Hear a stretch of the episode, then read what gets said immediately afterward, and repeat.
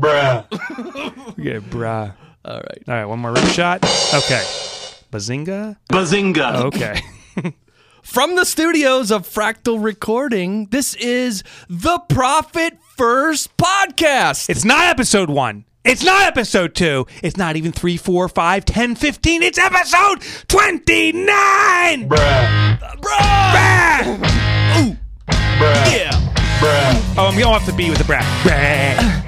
Right? It's like a musical instrument for you, my friend.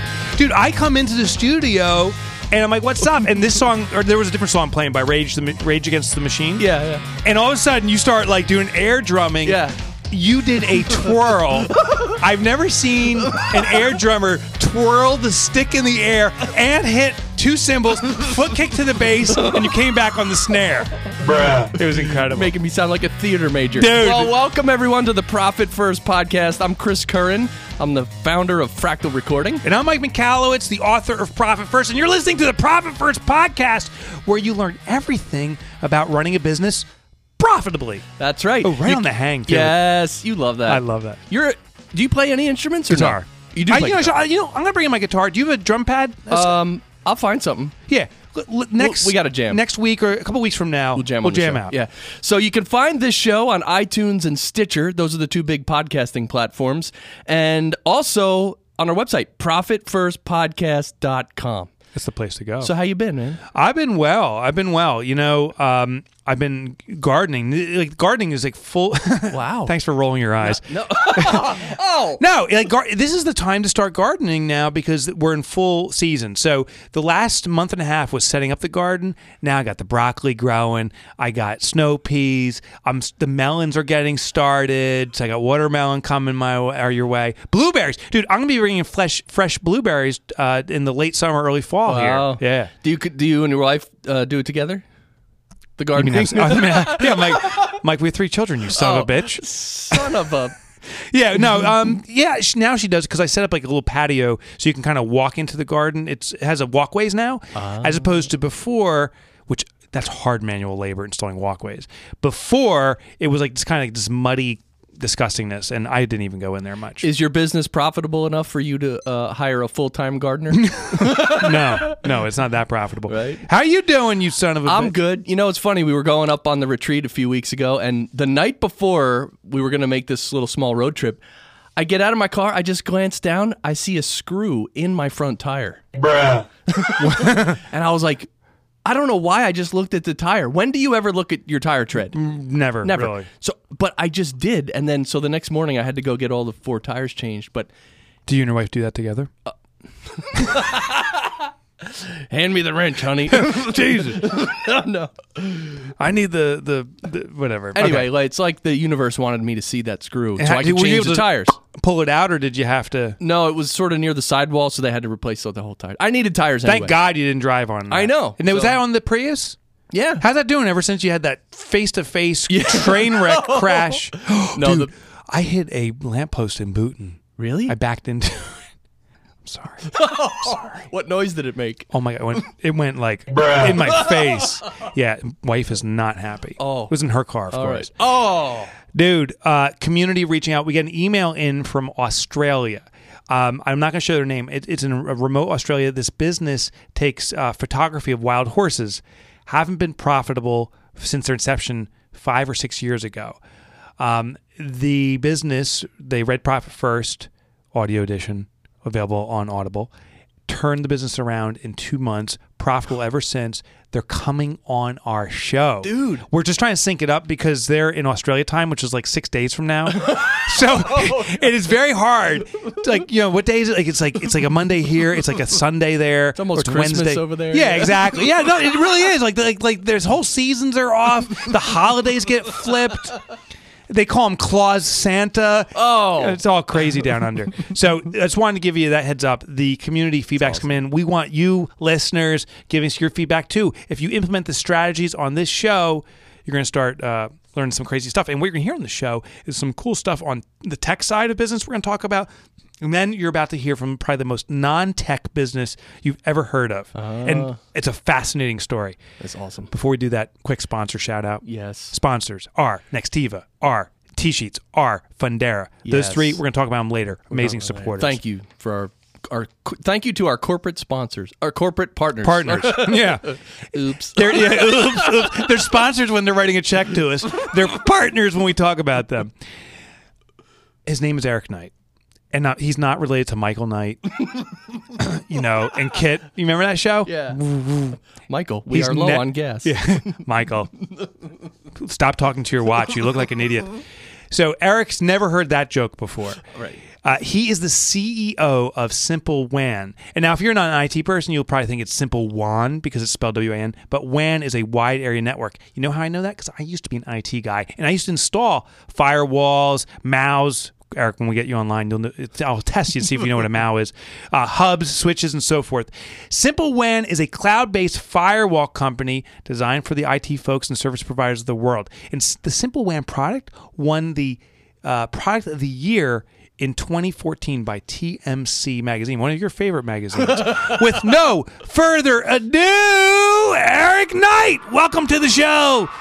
Hey guys, how are you? What's Good. up, Erik? How you doing? You guys opened that can of worm. I have to say it. I actually have a Knight Rider replica. Oh, we- now we're digging right Really? into this. Wow. He- Oh, All right, yeah. here we go. Let me s- s- So- get the applause. Here we go. Yeah, c- for, seriously, give me the se- give me the serious stuff. There we go. So, Erik, the replica. What year is that Firebird? Ours is an 80. Mine is an 84, but it's rebuilt to look like an 81. Oh, oh, this is a drive. This isn't a Matchbox car? car. No, this is a real one. Now, here's the second question: Is it a Firebird or is it a Trans Am? It is a Firebird. Nice. And do you have the moving lights of wah wah? Oh yeah, the whole dash, the whole inside, it looks just like that car, like it rolled off the lot. Wow, Really? That's awesome. Did you buy it or did you make it? What? No, you- I to- totally made it. It's something that was a project that took like 10 years, and it's still always a work in progress. But you'd think that would be fun to drive, but let me tell you, with that wheel, not fun. Oh, you do have that wheel like the like Yes. the airplane handles. Yes. Oh my oh, god! wow. Yeah, that was a ridiculous thing. Like, why would you make a handle like that? Well, I guess because it drove itself. He did. Michael Knight didn't have to worry about that. Right. I. Those those hard right turns, they're not they're not fun. Oh my gosh! Now, do you take it to car shows? You must. Oh yeah, yeah. That's it's it's part of the fun. Having it all light up, especially the ones at night. Yeah. Do you do the get up? Do you dress up like with the leather jacket, the watch? We're The- in Arizona. It's too hot for that kind of stuff. Do you do the feathered hair at least? The the David Uh, Hasselhoff fe- the feathered hair? no, can't do that. Can't work that. Are you a fan of his singing? Oh, he sings. Yeah. Oh my God, he's like the most popular singer in Europe. Oh, in Europe, I was about to say in Germany. Europe. Oh, I, I know, but no, I, I'd rather not. Okay, you're not a Hoff fan. No, not a Hoff fan. All right. Well, we basically killed the entire clock. It's, it's been a pleasure having you on the show. No. All right. So, let, Erik, let's dig into your business. By the way, are you the owner of Simple WAN? I am the founder of it. So there's there's an Nice. ownership group, but I'm the founder. So, how do you go about founding a business in such a technical industry? Um, Wow, uh, that's uh, I would have to say a lot of money and uh, you know a lot of talented people. And, but did you have an IT background? What what turned you on to this specifically? This is actually my third startup that I've sold. So well, the, fir- the other two I've sold, and uh, they were all technology companies. And each time you get better, and you use that knowledge and information to start the next. So, what was the problem you were trying to solve when you developed Simple WAN? I mean, it came down to uh, you know if you ever talk with any of these small businesses, they just really lack the resources in this security space. And uh, if you ever look at uh, what was that old old TV uh, movie War Games, Oh yeah. that kind of stuff is happening today. And the big businesses, you hear about them in the news, they're getting hacked and. They're, they're able to deal with it, but these smaller companies they just have no no ability to defend themselves, and that's what we're trying to do. So, how does it work? I mean, is this is this like a guy with a gun standing in front of your office and shooting anyone trying to hop on the net, or I mean, like, how does a system like this work?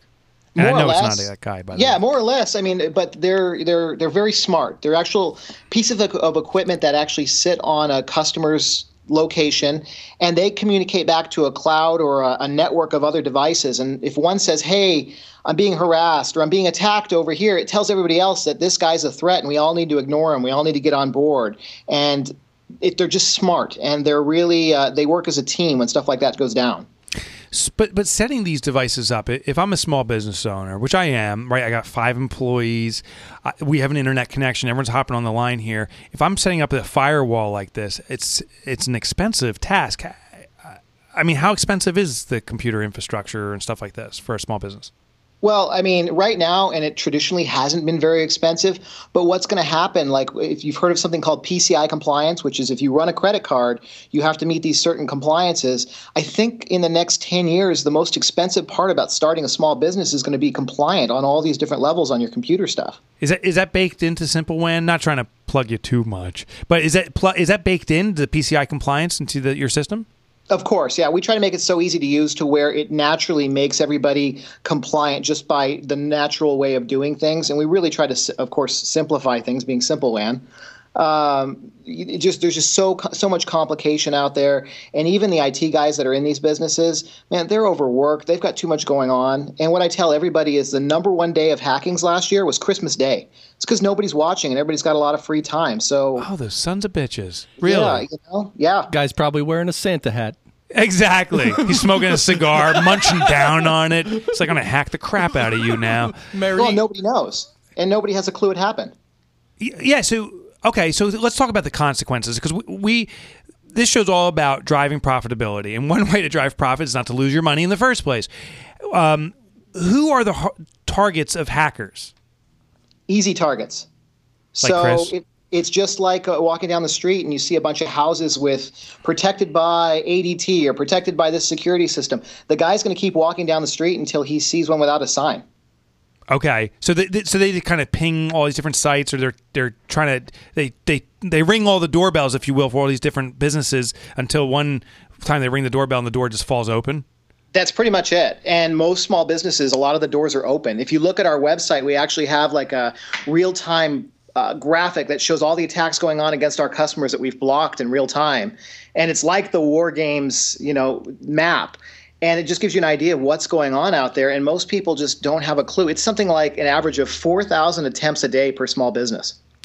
For an individual small business, Yes. so that means my business today, we're only halfway through the day, has had been hacked two thousand plus times theoretically. Yeah, people, yeah, people trying to get in there. And the thing is, is most of the standalone product that you buy off the shelf or have an IT guy plug in, once it's out there, it's exposed. And you know, things you- you hear about all these things in the news about the software being susceptible to this and something, you know, some protocol breached for that. Those unless you have somebody managing it and keeping it up to date and looking through it and looking through the logs every single day, how do you even know if that's you? Jeez, That's 166 hacking attempts every hour. Bruh. Yeah. jeez, that's a lot, man. Who knew? Yeah, well, it's all automated. So Right? Scary. Yeah. So all right, Chris, off, uh, Chris, Erik, offline, we were talking about the uh, the credit card hacking and the consequence. If you're not compliant, this PCI you referred to, if you're not compliant, what's this was interesting. What's the consequence if a credit card gets hacked from your business? So the the PCI compliance is a compliance that regulates credit cards, and it got a lot stricter this year. And with those rules came new penalties and everything else. And the average right now between your legal costs and you know the fines is something like two hundred and fifty dollars a record. Bazinga. yeah, there you go. I mean, so a customer that only great. does like a thousand credit cards, that's a two hundred fifty thousand dollars in fines and liabilities. That's a lot for a small business. Oh my God, yeah. And I mean, if you think about it, almost every small business, you, if you use Square, I mean, tell me if this is accurate, Erik. If I'm using Square to do transactions, which I do, I'm using a shopping cart to to get credit card information and, and run recurring bills. I, assume that's credit card information. If that gets hacked, it's my problem. Yeah, absolutely. It is your problem, and the, the laws are changing to where they're pushing it on to the merchants. Before the banks would, you know, basically eat some of it, and now they're saying if you're not compliant by I think it's like October or November, and you don't implement these new systems, they're like, hey, if you're not compliant with the new technology, then it's all on you. We're not taking any responsibility. Wee, jeez. All right. So here's the last question I got for you. What's the now? Try to do this without plugging yourself, Erik. This is gonna be a tough one. what um, can small business owners like me, like Chris, like Jon, who's gonna come on in a few minutes, who's gonna be awesome? What can we do to protect ourselves to reduce that risk of losing our profits? I mean, it's all proactive. I mean, it, like I said, the people that are getting hacked, unless you really upset somebody and you're a target, they're just random people trying to go into the easiest target. So if you're proactive, of course, quote unquote, buy a service like ours. um, you didn't plug yourself. I, I didn't. I didn't say. I didn't say simple WAN. Uh, but uh, there, you just did. I got you. But uh, buy do just whatever you do be proactive and that that's the key because if, as long as you're being proactive you're doing 10 times more than the guy next door is and and that'll work for right now but things are going to get more difficult Okay, now I and I will do the plug for you. Seriously, I am a proponent for simplewan.com. It's S I M P L E W A N.com. Why? Because the product works. And secondly, because Erik is one of us. He's an entrepreneur. He's the guy who found this place and is growing it. Erik, absolute pleasure having you on. Thanks for joining us today. Sounds good thanks guys All right, take care. Thanks, Erik. Bam. Wow. I love doing it. Whoa! You know why I like hitting that button? Because it throws you off as the sound engineer. You're like, Jesus, you're you're doing the mics too high. Guess who's coming up next, bro? Guess what business he's in? You didn't look at the show notes, did you? I know it's Jon Wood. Yeah, but do you know what Jon Wood does? If I was just gonna try to say Jon Wood like with, with an Indian accent. Oh, do it, do it. Let me hear. Jon Wood Wood. Yeah, Indians say the last name twice. That was perfect. my wife's Indian, so just all you people relax out there. Jon Wood, Wood. Mike Michalowicz, Clouds. Chris Curran, Curran. Wood. Wood, yeah. Your wife doesn't, oh no, she does have an accent. A little bit. Little bit. A little bit, barely. Yeah, was she born in India? she was. Oh. Yeah. Okay, I guess I guess you would be if you're Indian. Now I guess you don't have to be. Now this is going No, down. no, a lot of Indians are born here now. Yeah, yeah. I met some guy from uh, Sri Lanka last week. I'll tell you, dude, entrepreneurial is all hell, and uh, he's just bringing it, just bringing it. I don't Wow. know. Okay, I'm going down some weird chan- tangential path right now. There we go. Do we need to? uh Oh, Here we go. We're refresh. Oh, refresh. Start. Okay. So guess who our guest is? Well, he does. You don't know. yeah, Jon Wood. Tell me. What is the stinkiest, uh, most manual labor thing you'd have to do if you had a pet that you don't want to do? Non-disposable diapers. Yeah. No. Okay. No? close. Okay. No, you're- so you're on the right subject. If you had a pet, what what do you have to do for your pet? You got to pick up their stuff. Yeah, exactly, and it sucks. Right. I, I never I, I've never done that because I don't have a, a pet or a dog, whatever.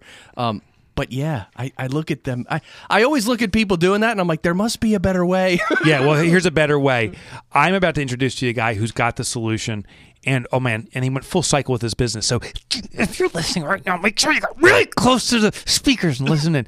Jon Wood started a low risk, low reward, and I put the air quotes around that pooper scooper business while he was a senior as a pre med student. Then he realized how bad biology sucks. And he said, I'm not going to med school. I'm starting a pooper scooper business. Two years scrapes by, a couple more years, starts growing this thing, milking it for all it's worth. And three days ago, sells the business with no further ado. Jon Wood. Welcome to our show. How's it going, guys? Hi, Jon. How are you? What's Hello. up? I'm doing well. Wow. Was that I've I've had the best I've had the best four days of I, I can't even know how long. Well, I gotta hear what you did. Awesome. who bought your company? Can you share?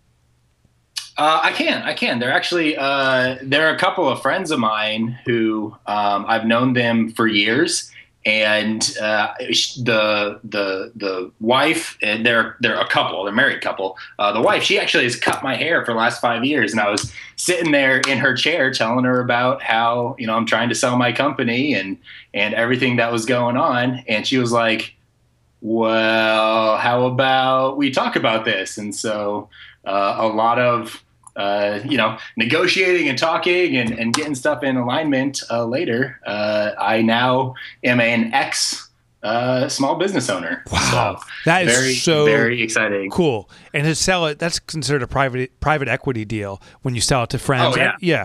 I can't wait to Oh, dig yeah. into that. Why don't we start though from the beginning of your story? You're a pre med student. You're going Right. to, to school in Oklahoma.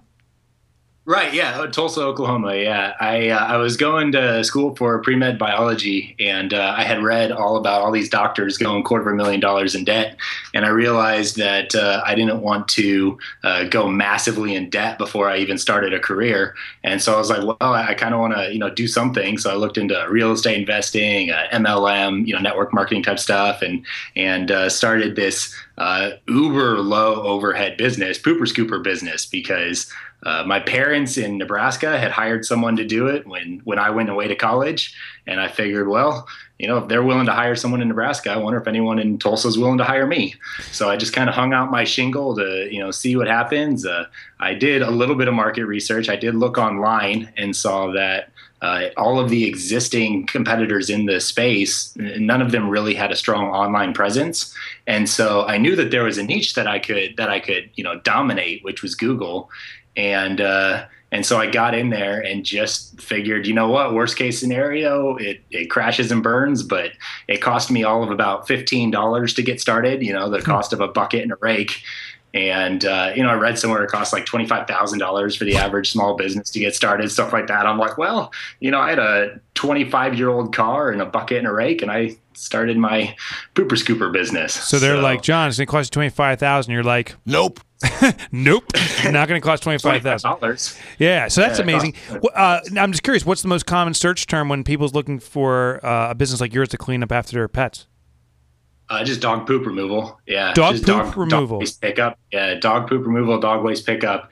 And so that actually is what got me into uh, the next major stage of my business because I started off as an independent with a really, uh, you know, not catchy business name. And I did the best I could, but um, I, I just did not have any keywords in my uh, company name.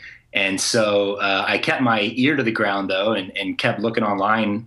And around 2010, I saw this company that was making just just starting to take over the internet, uh, and it was a franchise, and they were looking to expand, uh, looking to convert independent companies into their franchise system. Right. And so I spoke with the CEO, um, and I became the first. Uh, can I say the name? Poop nine one one.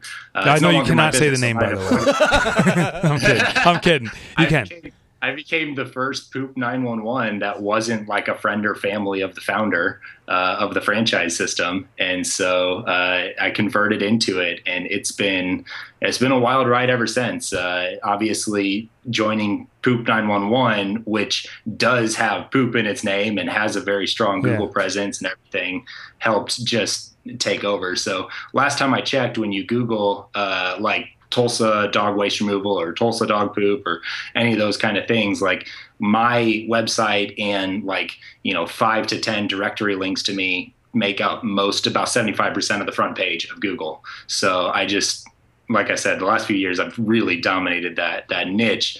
Uh, mostly by the the benefit of and a little throwback to your previous guest uh, the uh, the fact that the franchise system had this gold level, like high encryption, all the bank level security stuff, mm-hmm. uh, made it so that you know I didn't have to worry about those kind of things. Now, it sounds like coming up in six months, if I were still the owner, I would have to start worrying about these things again. But up until this point, by using this um, this franchise system and their their software uh, it's kept me from having to you know worry about hacks and stuff like that. So for the, all the credit cards that my company processes. So so it sounds like the first couple years uh, you're trying to figure out how do you make money doing this?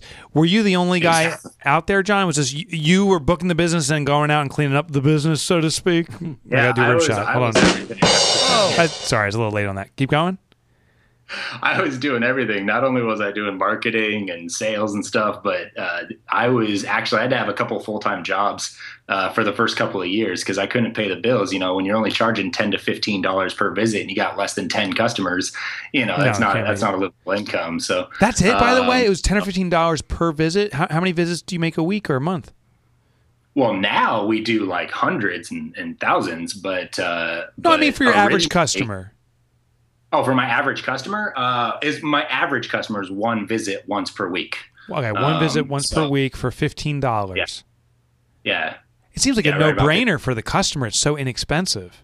Oh yeah, yeah. It's really, and that's that's the nice thing is uh, because of the price point, we can actually market to uh, a lot. We don't have to get just the million dollar homes and the you know things like that. I got I've got customers from all uh, demographics and and stuff. A lot of my customers are actually uh, retired, uh, you know, living on fixed income. Uh, they're elderly, so they can't necessarily pick it up, but they do want a dog, and so um, you know, for 10, 15 bucks a week, you know, they they find that it's much more um, worthwhile to have us do it than to, to try to do it themselves or um, and we're more reliable than you know the kid down the street. My neighbor's son comes over once every five months and picks it up. You know that right. that's that's our biggest competition right there is just the kid down the street. So yeah no totally. And this is true. In lots of businesses, you think about babysitting, for example. There's been businesses that try to roll this up. The babysitter's the local teenage girl or guy. Usually, it's the girl, and um, these businesses try to roll it up and have done it unsuccessfully. But this industry, um, junk removal is the same way. Junk removal is the local junkyard or whatever would send by some guy. He would. Uh, he would actually probably take your dog away along with the junk or something weird, and, and, and so you see these roll ups happen. Um, so Poop 911, the franchise comes in. Why did you do it? Were they a threat to you if you didn't do it? Was it also a little bit defensive, or was simply the opportunity that you saw, Jon? It was both. It was both. I've always recognized the value of a system. I mentioned I had been looking at like network marketing and stuff before that. So I recognized the value of a system. Plus I recognized I didn't want to do this the rest of my life. Like this is this was a learning opportunity, a learning experience for me. And I had an opportunity to join a franchise system, which is much, much, much more sellable. Um, you know, independent scooping companies come and go all the time because it's such low overhead, because it's such low barrier to entry. You know, if I don't have something that sets me apart from my competitors in the area, why would anyone want to buy me out? And so, um, from the very beginning, it was yes, a little bit defensive. I didn't want Poop 911 coming in if it wasn't me. And two, uh, you know, uh, so one thing that I mentioned is that their system does all of the billing, routing, and scheduling for us. Which, if you talk to independent pooper scoopers, they will tell you they spend the vast majority of their time routing customers and mm-hmm. chasing people down for money. And the thing about Poop 911 is their system, their software system that they provide for a relatively hefty, you know, franchise fee. Mm-hmm. Um, what they provide takes all of that routing and billing headache away. And so I mentioned before I joined the franchise, I had less than 20 customers and I was spending an hour to two hours a week either routing or chasing people down for money. Uh, once I joined the franchise and I scaled up very, very quickly, you know, I got up to 100 to 200 customers in the first couple years. I was still spending that same one to two hours a week with 10 times the number of customers because their software made it so much more. Uh, it, it just took off all those headaches that that the the chasing people down for money since everything was done by credit card um, it wasn't a problem to get money from people. And since their software integrated with google maps and just you know set up the route so that i didn't have to it autom- automatically optimized it for every new customer that came in. It just it took all of the back end headaches away. Most actually most poop scooping companies uh, independent companies around the country are usually made up of a husband and wife team where the husband goes out and scoops them all day. Of course, the it's the husband, right? Of course, right. it's the and, husband and, doing it. The wife is sitting back. She's like, oh, collecting the money, counting it. The yeah. husband comes in. Yeah, he's like, what, "What's that on your not arm?" To, She's like, "Oh, on, not to get off on that tangent, not to get off on that tangent, but my my point is simply that as a as a franchisee, I was able to use their software and I was I've been able to run this basically as a one man show with the exception of the actual scooping. The actual scooping, once I got up over 120 customers, I couldn't do all the scooping myself. There's not enough hours in the day. Um, and we are hindered by daylight, especially when we only have like six hours of daylight in the winter. So once I got up over 100 customers, I had to start hiring employees to physically scoop poop, especially once I expanded uh, to Oklahoma City, which is about an hour and a half away. Mm-hmm. And so for a while, I was actually running two businesses. Uh, one in Tulsa, one in Oklahoma City. I had uh, four scoopers working for me, and uh, and then I was uh, still trying to pay off some of my student loan debt from that biology degree, and so I was waiting tables at night. Uh, so it's it's been a long. oh yeah, which is not atypical. Um, until you find your niche. Now, what was interesting is you're such a low price point. I wonder, did you not get those big expensive houses because you were too cheap for 15 bucks a pickup? No, we get we get plenty of the big expensive houses. As a matter of fact, within my territory, within um, Tulsa and Oklahoma City, uh, I am. You know, I hate to say, B, I am the most expensive. You know, just straight up, I am the most expensive. Yeah, uh, th- and other other people will come in and say, "Oh, I can do it for a lot less than that," and I'm like, "Go for it." I don't necessarily want the customers who are looking for the cheapest deal. You know, I read Toilet Paper Entrepreneur. I know you Great can only compete on price, quality, or exactly price, quality, or speed. And uh, my my price, I'm in the ballpark. I'm not outside the realm of reality. I'm in the ballpark. But what I do is I blow my customers away with quality. I have to talk in past tense a little bit because, like I said, I sold the business three days ago. No, I know. We're going to get to that in a second because I want to start the I always- party. I um yeah, I always blew my customers away with quality. We did we did crazy stuff like send them handwritten letters as soon as they sign up. You know, make phone calls. I usually responded to, uh, and then I also competed on speed insofar as turnaround time of of uh, customer service. So somebody sends me an email or signs up for service, that goes straight to my phone. I call them back within five minutes, and and for for me, you know, that quality and, and speed were um, it set me apart from a lot of my competitors, and so I never had to compete on price. Um, so that was that that again, toilet paper entrepreneur, and, and this is one of the reasons why I'm so I'm so happy to be on this podcast. Man, TPE and Pumpkin Plan were two books that completely changed uh, my perspective on on my business and and everything. And and speaking of Profit First, you know, I implemented Profit First two years before Profit First the book came out because you introduced Profit First in TPE. dude. And so I took it. I took it from TPE and I ran with it from there. Oh and so my then God. you go on. You went on Creative Live and did Yes. a uh, a Yeah. Creative Live webinar, which was awesome. I loved it, and I got to be there in the chat room, being like, "Listen, folks, I've been Poop doing my this for two years." yeah, and they were calling you out. So, Chris, it's so funny. Do you ever hear of Creative Live, Chris? Yes. So I'm at Creative Live. You, you get thousands of people watching. So I, I don't know what the number was, but say five or six thousand people watching. You're in the studio, and they're like, "Hey, does anyone in the uh, electronic audience have questions?" And they're like, "Oh, a question just came in from Poop nine one one." I'm like, "That's Jon Wood." Like I no, because we've been having a dialogue for all these years, and you know, as an author, one thing I do is I drop in concepts and I see what resonates with people, and they become a future book. So that was a concept back in the TPE days. Jon, I didn't realize you implemented that far back. Tell me about your experience of implementing taking your profit first for years. What, what were the results for you? What was your experience? Right. So the uh, the short answer is uh, it's been it, it's all been positive. I have to admit I fell off the wagon a little bit during the second year of implementation Uh-huh. uh, because I wanted to make some investments, and so I uh, I've always taken uh, my profit as part of my compensation. You know, for tax reasons and whatnot, that helps out with things. But um, but uh, my second year, I took a bunch of that that PFA money that I'd set set aside, and uh, and I kind of drained that account, unfortunately, because it left me in a little bit less of an ideal situation when it was time to sell. Um, I didn't have as much of a cash buffer as I would have liked, but.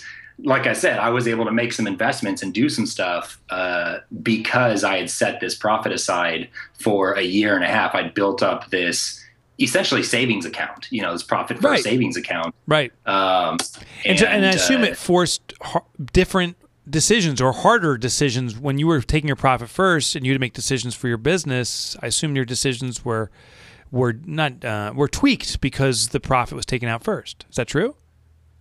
Uh, yeah, I mean, the, the short answer is, and, and every you know personal finance guru will tell you this for your for your personal life. You know, save, put something aside for yourself first, and, and that was the first time I'd ever heard it from a business perspective. And it's the same thing with all budgeting. You will spend whatever is available, always. Yeah. You will spend it if it's there. You'll spend it. And so if you set it aside, if you take it out, you will change your spending based on what's available. And so that's that. Yeah, I mean, I made, Made it, yeah. um, and it made a huge difference. And then, like I said, then once I had this war chest built up, I was then able to use that war chest instead of say going into debt to make a decision.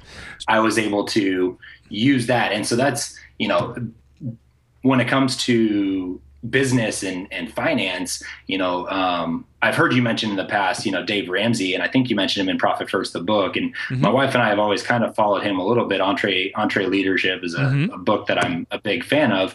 Um, and you know, just trying to to avoid that debt uh, black hole, right? because oh, it's really, really easy to get into. It's really hard to get out of. So by by building up my Profit First account, I was able to make large spending decisions that didn't necessarily put me into debt. Uh, because I had a war chest built up, and it, and it so, got you to the point of four days ago. You sell your business. You're ta- you're getting your hair yeah. cut. Maybe you're getting a little coif. maybe you're getting a little coif, and you're like, "Hey, maybe. I want to sell my business." What?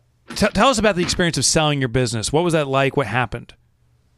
Oh, dude, Mike, it's been it's been a roller coaster. But everything everything is it's all about the for me like I said, I started this business knowing that I wasn't going to be doing it for the rest of my life, knowing that every everything that happened was a learning opportunity. And so um, I started off. I, I first uh, reached out to a business um, guru person. They gave me a valuation on my company. That was a an eye opening. If you've never, if you have a company that you've been running yourself and you've never had it evaluated by an independent third party, uh, do it and and be ready to be shocked by how low the it's number. Sla- it's a slap to the face, right? Oh, oh God, it's a slap yeah. in the face. Yeah. Oh man. So, but that put me in a position where I'm like, okay, I need these are the changes that they are recommending before I put this thing on the market, and so I started making, um, you know, profitable changes and scaling changes and doing things to make it more appealing to a potential buyer. So at the point that I actually did put it on the market, um, I within the first two months, I had a buyer who was ready to come to the closing table with me.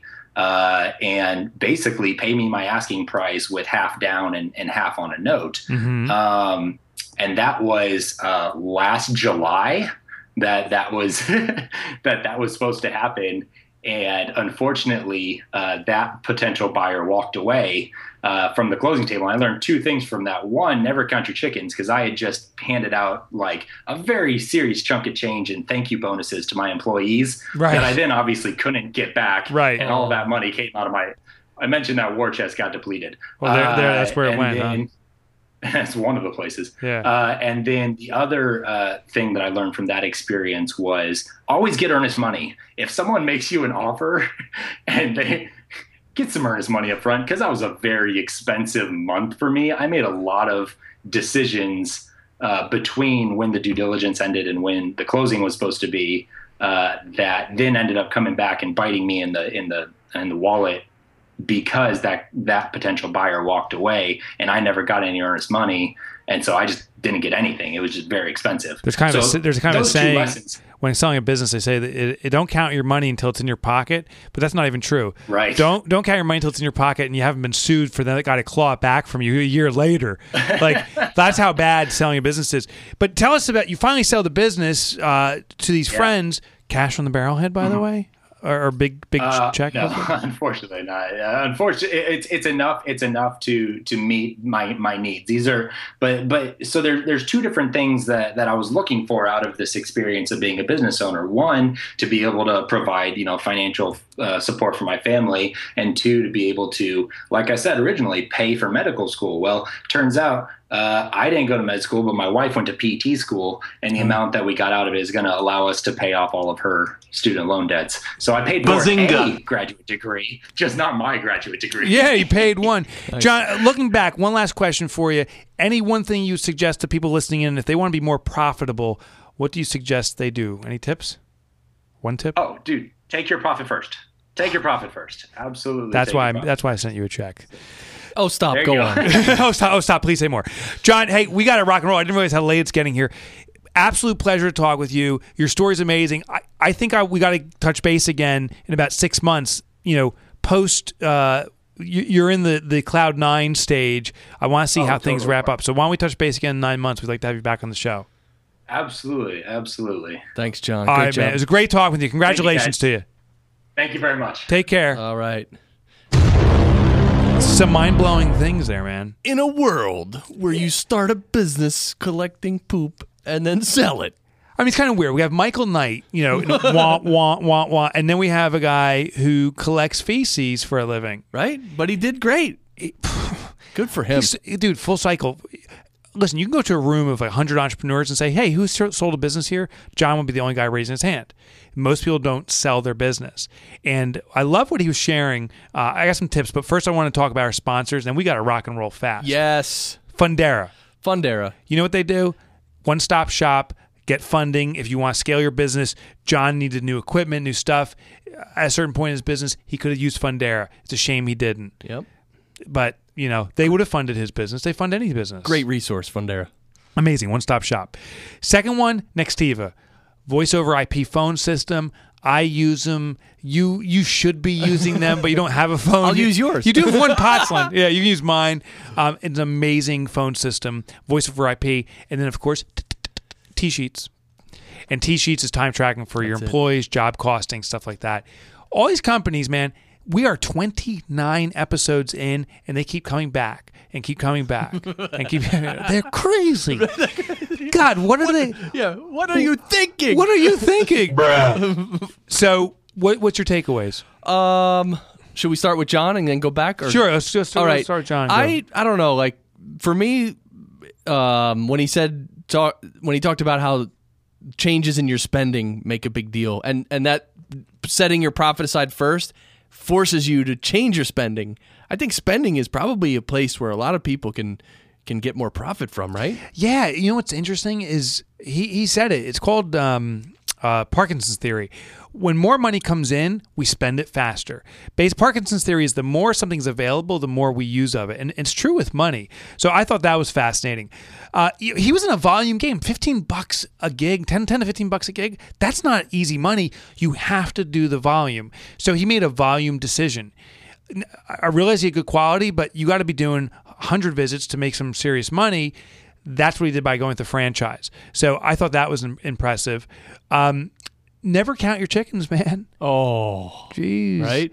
And Ouch. I've been there, the mental game. Someone's like, I want to buy your business. That second, you're like, oh, I can finally buy that car I've been looking at. My wife and I can go for a wonderful vacation. If you start behaving that way, it will burn the shit out of you. No, no pun intended. Yeah. Because then when then day to day business activities suffer, right? Yeah. And by the way, it's a buying tactic. And I know you have a question for me, but I'm going to answer it right now because you don't. I Yeah. forgot to give it to you.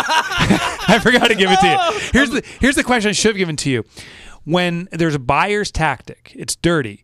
It's called the high ball, low ball. And what they do is if someone came into your studio here, like, Chris, this is such a great setup and stuff. I'd love to buy this. This is worth, you know, if we cut you a check for 500000 would that be cool? And you're like, holy shit, 500000 That's a lot of money. Yes. Um, that sounds good. And they'll say, great. We have to go through the due diligence period. Jon referred to that. We'll have accountants and stuff look at it. then they do what's called the stretch. They give you a high number. You start spending it mentally. They stretch for five months, six months. Say, oh, the things we're finding aren't so good. They come back after a year and say, you know, your business isn't nearly as strong as we thought it was. It will give you fifty thousand if you're lucky, or twenty five thousand. Well, they know over that year you've mentally spent the money in your head, and the business starts to fracture. You're not focused on the business like you should be. They come swooping in. They repair the quote unquote damage, fix it. You just do the deal because you want it off the plate now, and you get screwed. Nothing. High ball, low ball technique. Oh. What'd you learn from uh, Erik Knight? Yeah, well, being proactive. I mean, I think that word proactive is is it. I mean, talking about all the the credit card compliance over the internet and everything, even internet security and all that. I think it's just being proactive and, um, you know, if I guess if if there's a company that has a website or uses certain online systems that's really not protected, it's kind of dangerous. Yeah, So being proactive is, I think it's always good. yeah. Although you can maybe be a little too proactive at times. Maybe, Yeah. maybe. I think you know, don't do it all yourself. If you try to, you know, you want to do it all yourself because you're early stage business. But at a certain point, you start stepping in areas you shouldn't be stepping in. If you're trying to manage and protect credit cards on your own and you get hacked. 250 bucks a credit card fine plus like this could this could more than tank you. It could ruin your life. I you know so just be very aware of of the potential costs of just trying to do everything on your own. Dude we got to start rocking and rolling. We got to get our, our uh, prepared for our next little thing. Yes, we do. So thank you for listening. Uh, again, you can find our podcast on profitfirstpodcast.com or iTunes and Stitcher. And be sure to, as I'm flipping all these papers and stuff. Yes, oh, be yeah. sure to tune in next week. We have Shama Hyder coming and special guest Tom Knox. Wow. my buddy, my buddy, Tim, Tim Knox. That's how much of a buddy he Oh. is. Tom Knox, my buddy Tom, my buddy Tim Knox is coming. that was awesome. That was pathetic. My buddy Michalowicz. Jim. Uh, my buddy uh, Scramble. Where's his name? Frederic. Tony Knox. T Knox. Oh God. This has been awesome. Mike Michalowicz. Profit First Professionals. Thank you. If you're an accountant, if you're a bookkeeper, we want to talk with you because you can bring Profit First out to the entrepreneurial base. If you're an entrepreneur and you want an accountant or bookkeeper that'll drive profit, visit profitfirstprofessionals.com. And dude, tell us about Fractal Studio. Yeah, Fractal Recording, uh, ho- uh, producing podcasts for businesses to just supercharge your marketing mix. That's what we do, basically. You, you, if you can help your hosts not mess up, mess up people's names like Tom Knox and make it Tim Knox, that'd be cool Yeah, too. yeah. Thanks for listening, everyone. Great job, Mike. Thank you. All right. Yes, I'm getting better. Good at that. Oh Yeah. boy. All right. See you guys.